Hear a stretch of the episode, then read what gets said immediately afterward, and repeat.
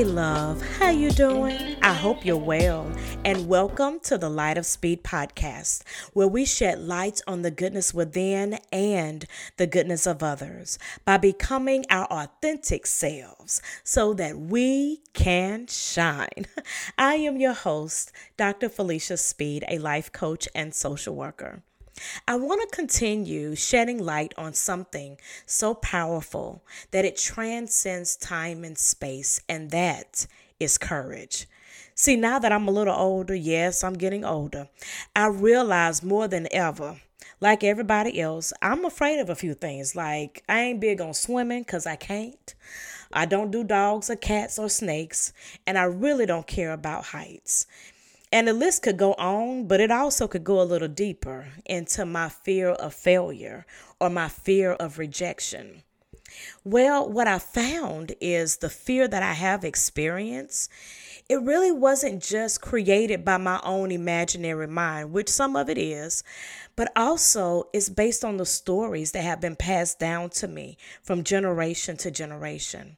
And with that said, we have to ask ourselves what fears were passed down to us, even by those we never met, or even those who love us so much. See, things can be, um, what's the word, regurgitated. And what I mean by that is the fears of those that raised us, whether it was our grandparents or our parents, our loved ones, all of them had the strength and the love to give us, but they also gave us their fears.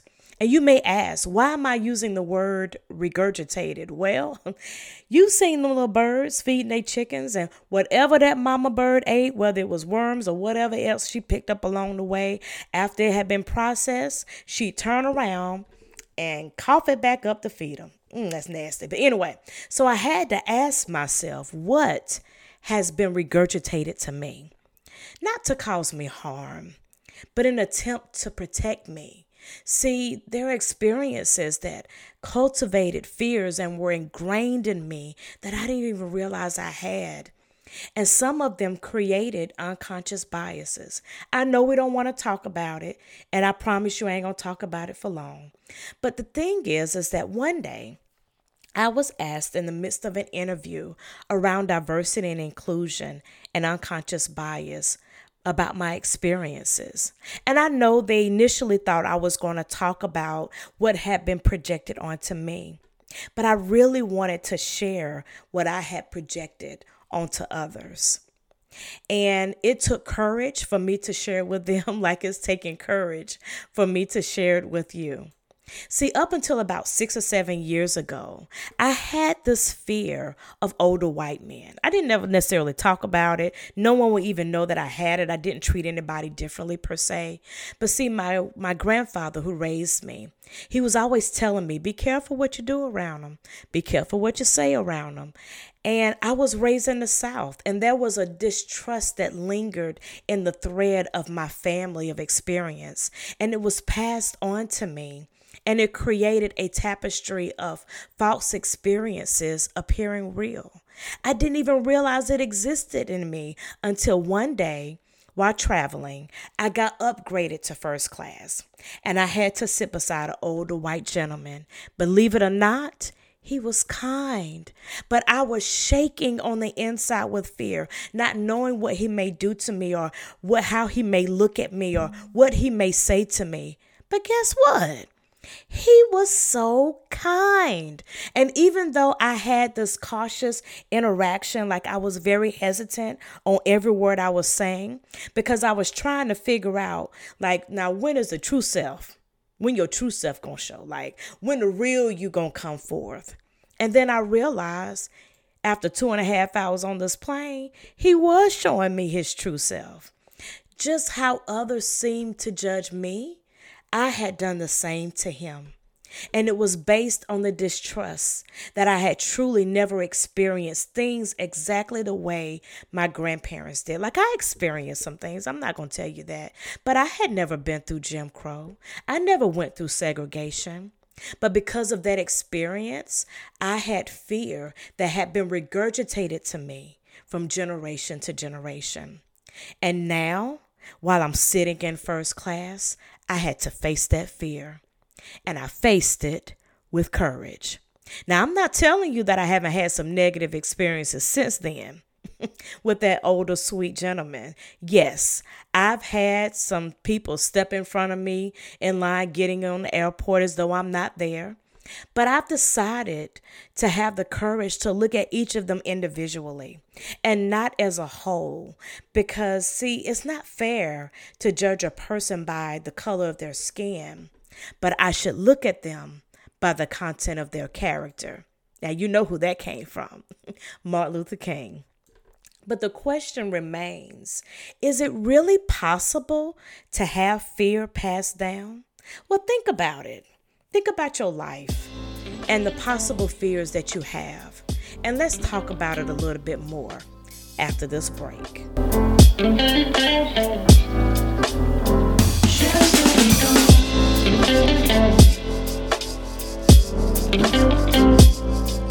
Well, welcome back and let's get to it.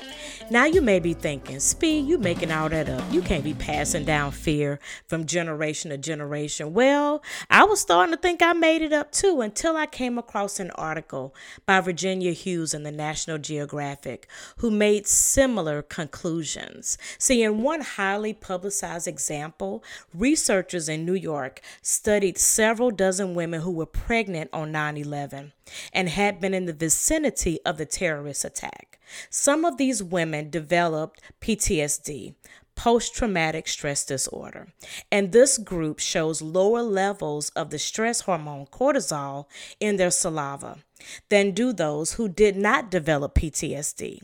But here's the thing at nine months old, the babies of the women with PTSD during 9 11 had significantly lower cortisol levels than the babies of healthy mothers. In earlier work, the same researchers had reported low cortisol levels in adult children of Holocaust survivors with PTSD and yet, in another study by Emory University, they showed that the so called startle response to a certain stimulus, a marker of anxiety, is more pronounced in kids whose mothers were physically abused as children than those mothers who were not abused. Could I go on?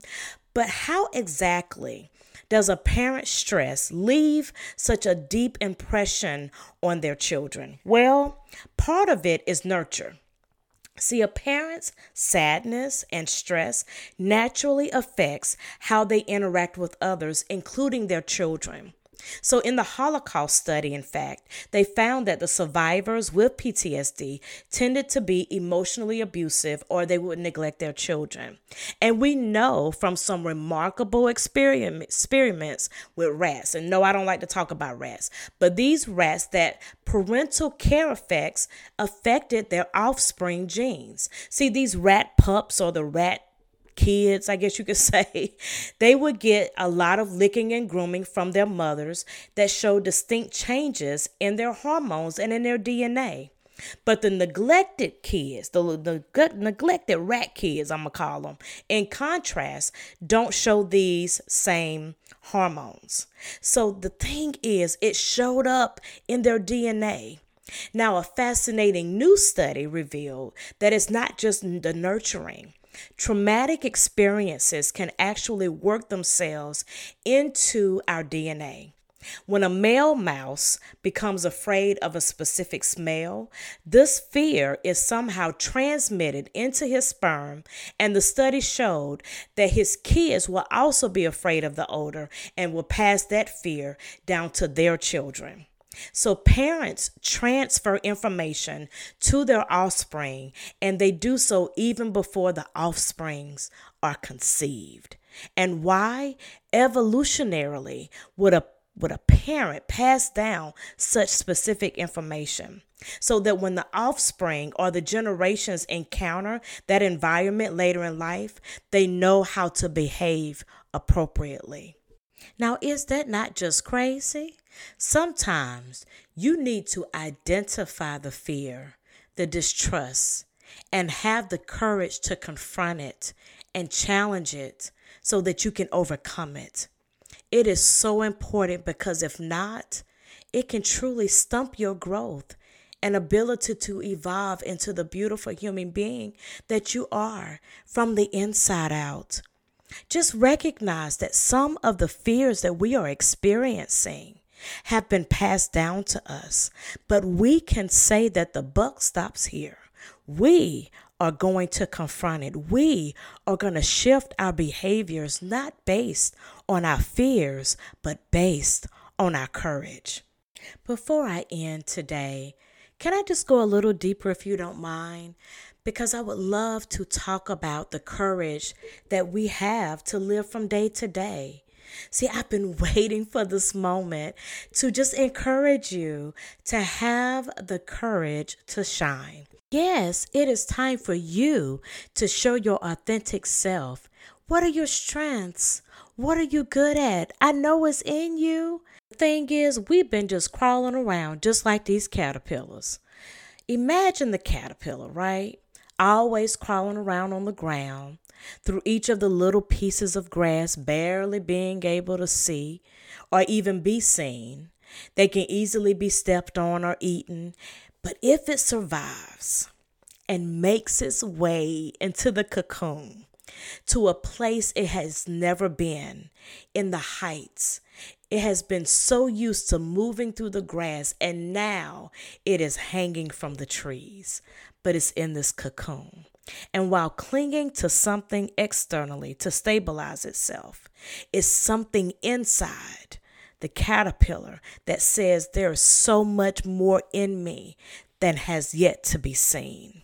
So it crawls into the space, makes itself a cocoon, hides in the obscurity of darkness, and then as the time passes, the caterpillar has a new name has a new identity, the colors that can only be created in the dark places. And now it has to face its greatest fear flying. Instead of being on land, moving from place to place, being afraid of being stepped on or overlooked, it now can shine with all its glory and in all its beauty and now it has to open up its wings, come out of the darkness, embrace their authentic selves. And that is what I want to encourage you today. I just want to take this brief moment to say if you can get through this cocoon season, this moment of obscurity, this moment in hiding, while you're going through your transformations. If you can make it through this moment, this Kairos moment, then you will need that same courage, just like that caterpillar did, as it transformed into a beautiful butterfly and have the courage to shine. Yes, I believe you have the courage to shine. I want to ask you something. And I know I ask you a lot of questions, but what's keeping you from making the next move, to starting that new business, to going back to school? What's keeping you from starting that new relationship? I'm talking about what's keeping you from getting out the bed. What's keeping you from sitting in front of that TV knowing you need to get up and go to the gym or go outside walking? If you can visualize it, you can manifest it. I believe in you. I believe there is so much more in you than you could ever imagine. So before you just think of having the courage to fly, can you just have the courage to walk? Can you have the courage to stand? Because it is time for you to shine. Well, that's all we have time for today, and we will pick up next week on Wisdom Wednesday with a new episode. Please encourage others to join our journey by subscribing in whatever platform they use, such as Apple, Google, Spotify, Amazon Music, and Captivate.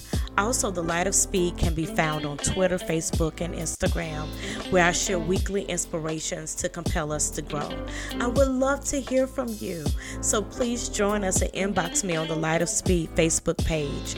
Special thanks to the Light of Speed team, Captivate, and music by It's What Are by Pixabay. Until next time, keep shining.